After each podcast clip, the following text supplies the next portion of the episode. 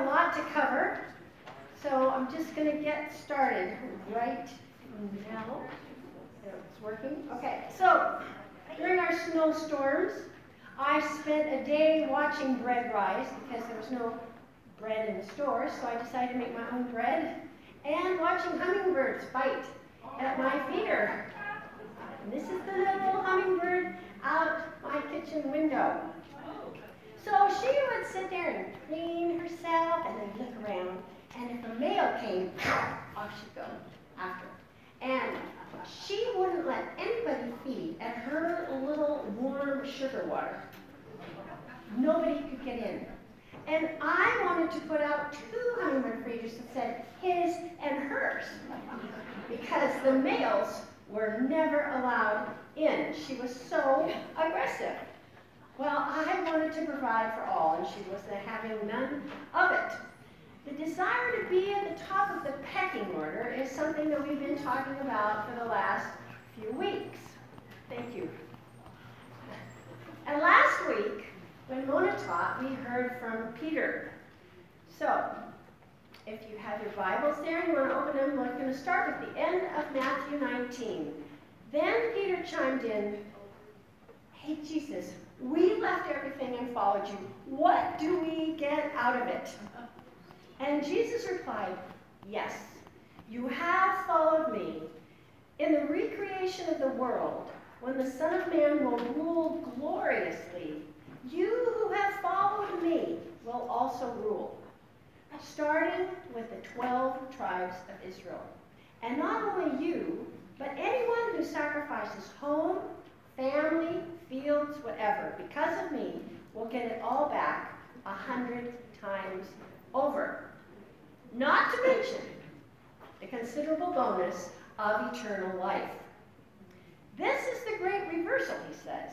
Many of the first ending up last, and the last first. Well, this poses a question. What do we get out of it? Well, what do we get out of following Jesus? Well, he says if you lose everything, then you'll get it back. But who knows exactly what it is? I don't know. I haven't given up lands or field or home or anything. I, I went to my high school reunion, and one of the men that I sang in high school choir with asked me if I was still singing. And I told him I sang with a group from our church that goes out and does Vesper services in retirement communities, and that I have a singing partner, and we take homebound communion to those who can't get to church. And he said, Oh, Robin, you're going to get so many rewards in heaven. And I was like, What? Because who knows? I, I mean, I think almost everything I do is tainted with sin. So I, last night at 10 o'clock, I go to my computer because I keep my phone with me and I should get my emails on my phone. And I didn't have any, so I just went to the computer and there was uh, from Sylvia. She hadn't gotten the questions. And I thought, oh, I just felt terrible. I couldn't send them to her at 10 o'clock at night. And then from Joan saying, is there a table leaders meeting today? And the answer is, I forgot. So there is no table leaders meeting today. And both of these things worked on my pride because I like to think I'm on top of things. And so then, then my pride started sitting. So you see, everything we do is tainted a little bit with pride. So you all know that I forget things and I, I don't check my email. I'm just telling you. But it also hurts my pride when I'm not perfect. So that, that's who I am, and that's my pride, and everything tainted by sin. So the whole idea of rewards in heaven, and who's going to be last, and who's going to be first, and who gets what, is this mystery. And my thought is that it's none of my business. In Matthew 6, Jesus says that when you give or when you pray or when you do anything for anybody, it needs to be in secret because God rewards in secret. So if you tell anybody, then you don't get rewards. I don't know. I don't get it. So Jesus is going to now tell a story to illustrate what the kingdom of heaven is like in this whole rewards business. For the kingdom of heaven is like a landowner who went out early in the morning to hire workers for his vineyard. He agreed to pay them a denarius. Now, a denarius is one day's wages for the day and sent them into his vineyard. So, this is about God's kingdom and being invited to work into God's kingdom. And this is at 6 in the morning. Now, these are workers that don't know where their benefits are going to come from. They're like the men that you see at Home Depot or those places that stand outside. They're day laborers, and if they don't get hired today, they may not eat.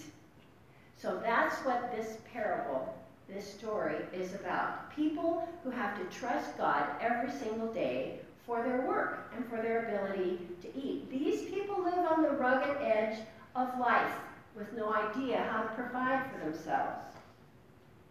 At nine in the morning, the landowner went out and saw others standing in the park, marketplace doing nothing. He told them, You also go and work in my vineyard, and I will pay you whatever is right. This time he didn't promise them a whole day's wages. So they went. Then he went out again about noon and about three and did the same thing. And about five, he did the same thing, and he found others standing around. Why have you been standing around all day? And they said, No one's hired us. And he said, You also go and work on my field. He didn't promise anything this time, just that they could work for an hour or two. When the evening came, the owner of the vineyard said to his foreman, Call the workers and pay them their wages, beginning with the last ones hired and going on to the first. Well, notice he doesn't start with the ones hired first in the morning. No, he leaves them till last, which is what this is all about, the first and the last. So the last ones hired know nothing about what they're going to get. The workers who were hired about five in the afternoon came and they received a denarius, a whole day's wages. How? Wow, we're going to eat tonight. Our kids are going to eat tonight. So when those who were hired first, well, they got a denarius. How much more are we going to get? And when they received their denarius, they started to grumble against the landowner. Did you, what, what's going on here? How come they got as much as we got? And they were hired last. They only worked one hour. And you made them equal with us. And we worked in the heat of the day. Okay, they're grumbling. They didn't say thank you, and they didn't say, please hire me again for tomorrow. Wasn't I a good worker? No, all they do is complain. But he answered one of them, Am I being unfair to you, friend? Didn't you agree to work for this much? So take your pay and go. I want to give to the one who was hired last the same as I gave you. Don't I have the right to do what I want with my own money? Are you envious because I'm jealous, generous? So, yes, they are jealous and they're complaining. So, then Jesus says this line The last will be first, and the first will be last. So, this parable is upside down. And this parable grates on our feelings of fairness when one child inherits more than another. Maybe one was the caregiver and got the same and thought they should have gotten more. Um, you know how fair you have to be with your kids because they, they hate it when you're not being fair. So what is Jesus saying here? Like my little hummingbird, some of us want all the benefits to ourselves. And they grumble against God. Now, I have heard this parable used as a, support, as a reason to not support unions. This is not what this is talking about. This is talking about God and his generosity and who's last and who's first. So this is about people being invited into God's kingdom and being grateful. God's way of thinking is upside down to our way of thinking. And if you don't like it, God has an escape clause. This is one of my favorite verses in the Bible. Say it with me. For my thoughts are not your thoughts, neither are your ways my ways, declares the Lord. As the heavens are higher than the earth, so are my ways higher than your ways, and my thoughts than your thoughts. This is God's creation and His way of doing things, His way of thinking. He wants to supply daily food for all, even all the hummingbirds, not just one. And our privilege is to dig into the way that He thinks, His, according to us, upside down way of thinking, and make it our thinking. So now we're going to get back into our scripture, and Jesus is going to talk some more to his disciples. That Jesus was going up to Jerusalem. On the way, he took the twelve aside and said to them, Now I want you to know when it says up to Jerusalem, last week Mona taught us that Jerusalem is set on the top of a hill. So every time you go to Jerusalem, you go up. It has nothing to do with direction, north, south, east, or west. So they're going up to Jerusalem. Jesus says, We're going up to Jerusalem, and the Son of Man will be delivered over to the chief priests and the teachers of the law, and they will condemn him to death, and will hand him over to the Gentiles to be mocked and flogged and crucified. On the third day, he will be raised to life. I want you to look. This is the second time today we have heard this phrase, Son of Man. And whenever I come across this phrase, Son of Man, I tell you to refer to a handout. Well, it turns out, it was pointed out to me that I hadn't handed it out this year. I handed it out when we studied Mark. So I have made a new handout for everybody, and it's on your tables. And it says, Son of Man. It lists every single reference of Jesus using this phrase about himself in the book of Matthew. This is only Matthew references. So I'm not going to go over that with you today, but um, maybe if you have time, you could you could read these references in your group because you'll see that Jesus starts slowly calling himself the Son of Man. But by the end of Matthew, it's almost every single verse. I mean, over and over. I'm the Son of Man, the Son of Man, the Son of Man. So we're going to just take a brief look at what this is. It starts in Daniel 7. And Daniel says, In my vision at night, I looked, and there before me was one like a Son of Man, coming with the clouds of heaven he approached the Ancient of Days and was led into his presence. He was given authority, glory, sovereign power. All nations and peoples of every language worshiped him. His dominion is an everlasting dominion that will not pass away, and his kingdom is one that will never be destroyed. Now, everybody, how many of you have pens? I left pens on the tables. Does everybody have a pen? Anybody not have a pen? Okay, because I have more. So these pens are a gift from my husband because he loves pens. And, and so he, and he loves the Bible Project. And so he had, he called the people at the Bible Project and said, can I put your website on pens and give them out? And they said, well, of course you can. So he had these pens made. And so he wanted me to give one to each of you today. Now, Ramses, we're going to show a video of the Son of Man as explained by this group.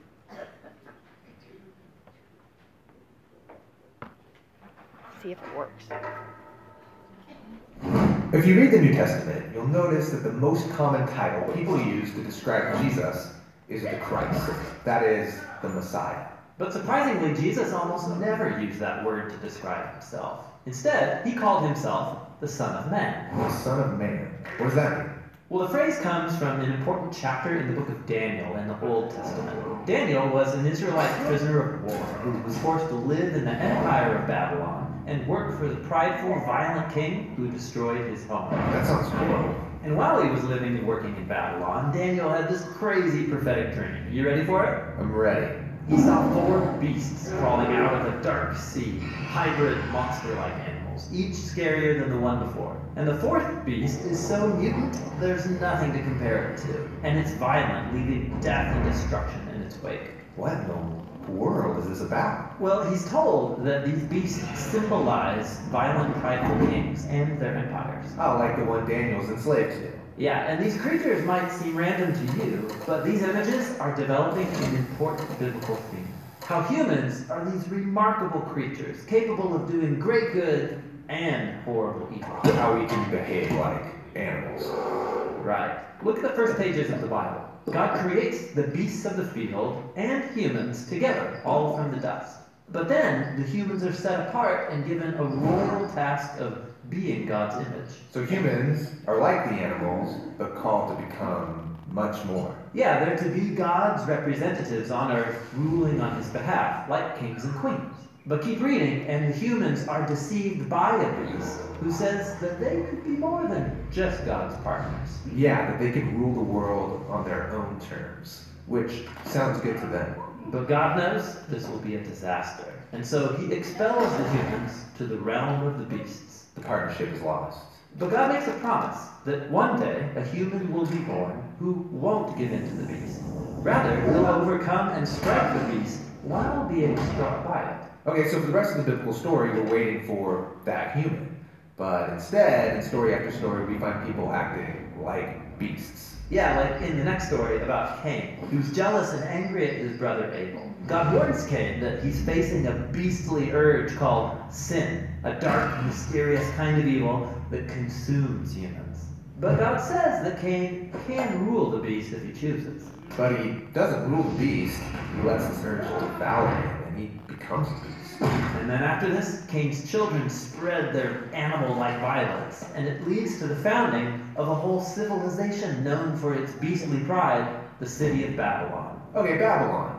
So fast forward, this is where Daniel is enslaved, having this bizarre dream. Exactly. Now, watch what happens next in Daniel's dream. He sees into God's throne room where a court is set up, and God condemns the beast to destruction. That's great. And then Daniel sees that there's actually more than one divine throne. Oh, right, the throne that humanity left behind. Right. There hasn't been a human who's able to overcome the beast and rule alongside God until now. Daniel sees a figure called the Son of Man, which means a human. And he rides on a cloud up into God's presence and then sits down on the divine throne to rule the world. The partnership's renewed. Yes, and even more. All humanity worships and serves this Son of Man alongside God. Huh, worship. So this is no ordinary human.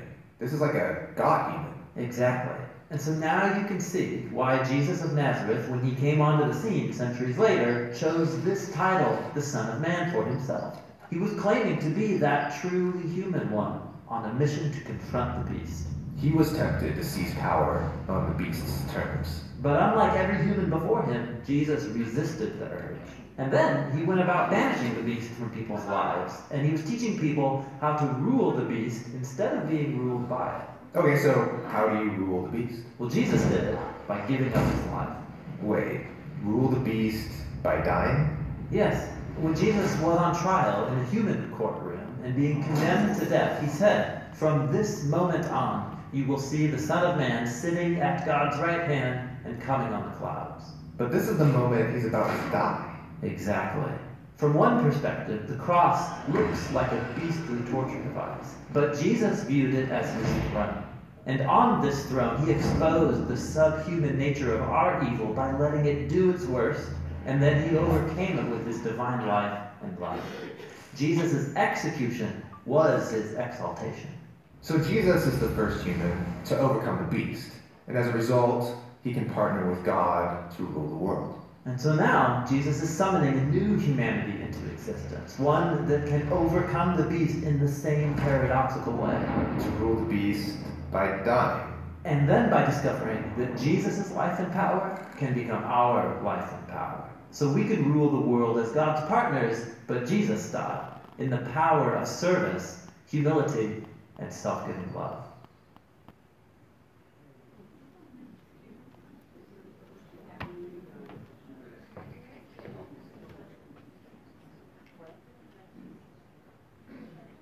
Okay. So, I hope that illuminates a little bit about what the Son of Man means to Jesus and what it means to us. You may need to watch that a couple times to truly understand it. But you have, everybody has a pen that has that website, and you can find other things too. So now Jesus, verse 17, was going up to Jerusalem. On the way, he took the twelve aside and said to them, We're going up to Jerusalem, and the Son of Man will be delivered over to the chief priests, the teachers of the law, and they will condemn him to death. He's going to be last, but soon he's going to be first. They're going to hand him over to the Gentiles to be mocked and flogged and crucified, and on the third day he will be raised to life. This time, he gives even more details about his coming death. So we have to ask ourselves who is listening to him? Well, there's one woman who's listening. She gets it. And her name, I believe, is Salome. Then the mother of Zebedee's sons came to Jesus with her sons, and kneeling down, asked a favor of him. What is it you want? He asked.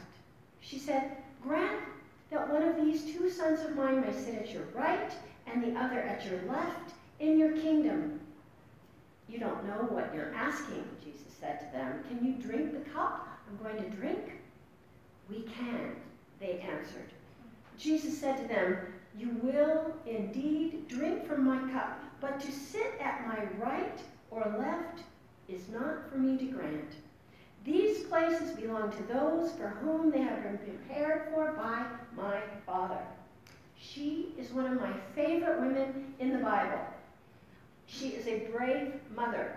I slammed shut four commentaries wrote by men who disabuse her. They say she was foolish, all kinds of things. But she was brave, faithful, loyal, and true. And I'm going to prove it to you. She heard Jesus say what what would happen to those who follow him in Matthew 19, that when the Son of Man comes, they would rule with him. She heard him say that. And she knew exactly what she was asking for. This passage says she was the mother of James and John. Now, Jesus affectionately calls these boys sons of thunder. I have a great suspicion that he knew them from childhood. And he knew their father, who was probably a loud-mouthed, short-tempered fisherman. And if you have been with a man in a boat, you know what loud-mouthed, short-tempered men sound like as their voice echoes across the water. And so he called them sons of thunder because their father was called Thunder. Okay, so, then we find out that her son, John, whom she wants to be on Jesus' left or right, puts her at the cross and says she is Jesus' aunt, Mary's sister. Near the cross of Jesus stood his mother, his mother's sister. This is the mother of Zebedee's sons. So, she must have known Mary's story. She knew Elizabeth's story. They probably all grieved together when John the Baptist was murdered by Herod. She, they probably had gone to the Passover in Jerusalem together as families. Jesus must have played with these boys when they were young, probably held young John on his lap. And when John says, I, there was the disciple that Jesus loved, he knew he was loved probably from a young boy by Jesus. And so they knew exactly what was happening. They knew the history of their family. And they knew when he said he was the Son of Man exactly what that meant. She was part of the woman support group. Among them, in Matt Mark says, were Mary Magdalene, Mary the mother of James and Joseph, and Salome. In Galilee, these women had followed him and cared for his needs. And I picture this conversation. Jesus comes to where these boys are fishing, and he says, Come and follow me. And Salome and, and um, the Zebedee, they have this conversation, he says, I will stay here and work and send you money, and you go support them. And this group of women follow them everywhere, and they are always silent in Scripture until this moment. Mark 16, 1 and 2 says she was at the tomb. And Salome, others in Salome, bought spices so they might go to the tomb.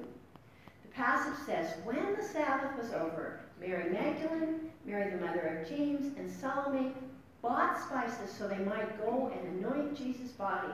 They saw that the stone had been rolled away. As they entered the tomb, they saw a young man dressed in white sitting on the right side, and they were alarmed. Don't be alarmed. You're looking for Jesus the Nazarene who was crucified. He is risen. He is not here. So she knows exactly what she is asking for. And when he says to them, Can you drink the cup I'm going to drink? They know exactly what that cup is, and they say yes. And they will. Because they understand, just as our video showed, that true glory comes from dying to self. And they are ready to die to self. James is going to be the first martyr in Acts 22. And John will be exiled to Patmos. But Salome is a woman of faith and courage and loyal, sacrificial love. She is a servant to all. She listens, obeys, and trusts God. Jesus has his cup, and Salome has her own cup the cup of suffering and glory. And the last will be first, and the first will be last.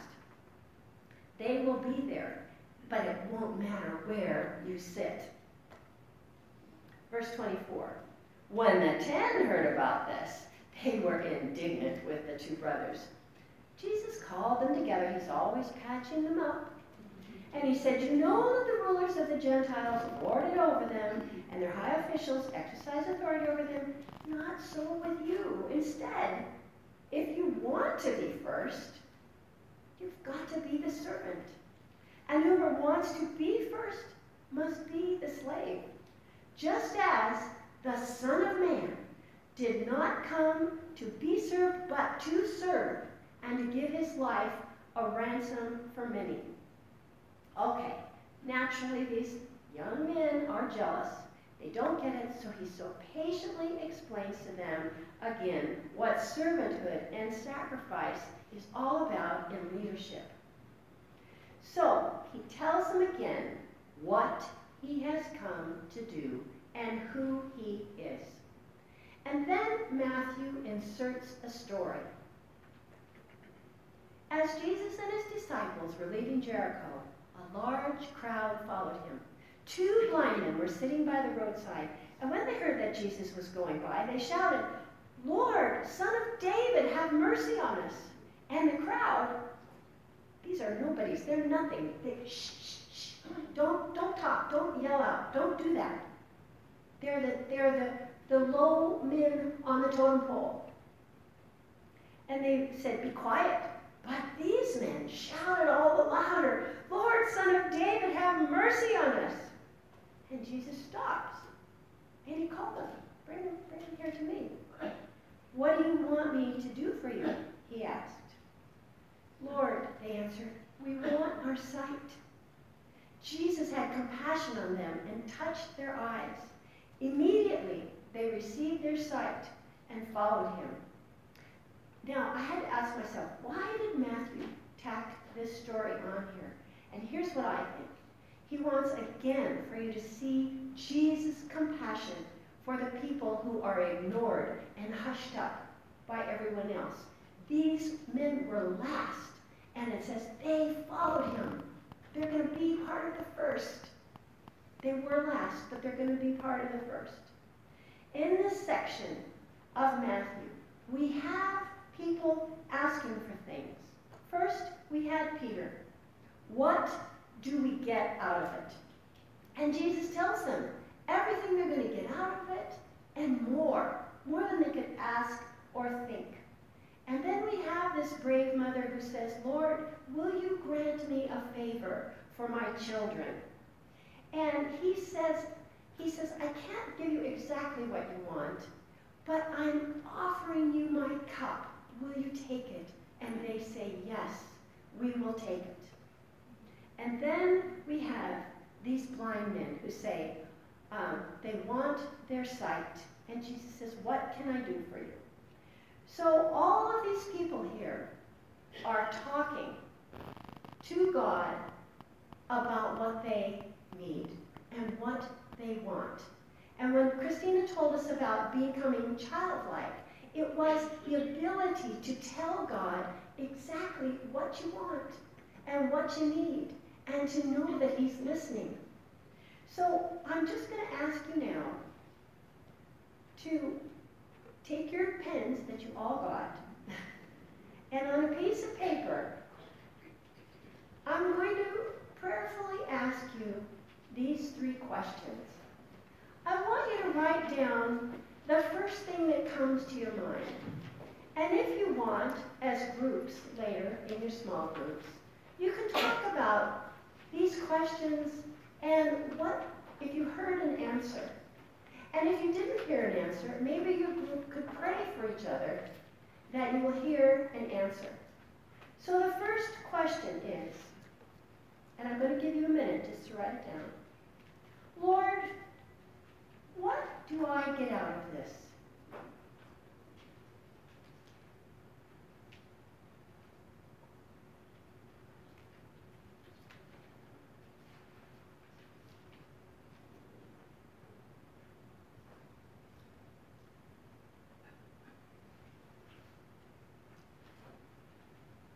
The second question Lord, will you grant me a favor and bless my children?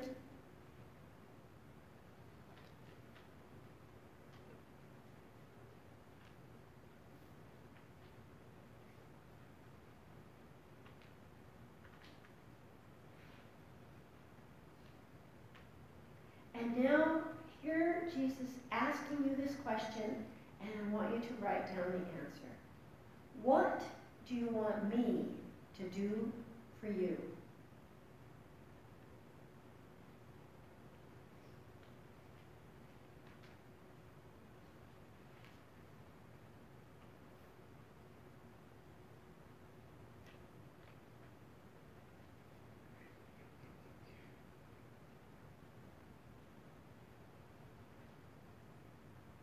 Lord, we thank you that you fulfillment of the Son of Man sitting on your throne, and that we will all worship you together one day.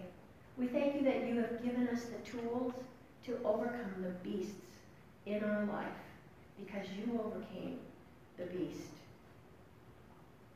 We pray, Lord, that as we learn to die to ourselves, that you will show us that that is the way to live for your kingdom. Your kingdom come, your will be done on earth as it is in heaven. Amen.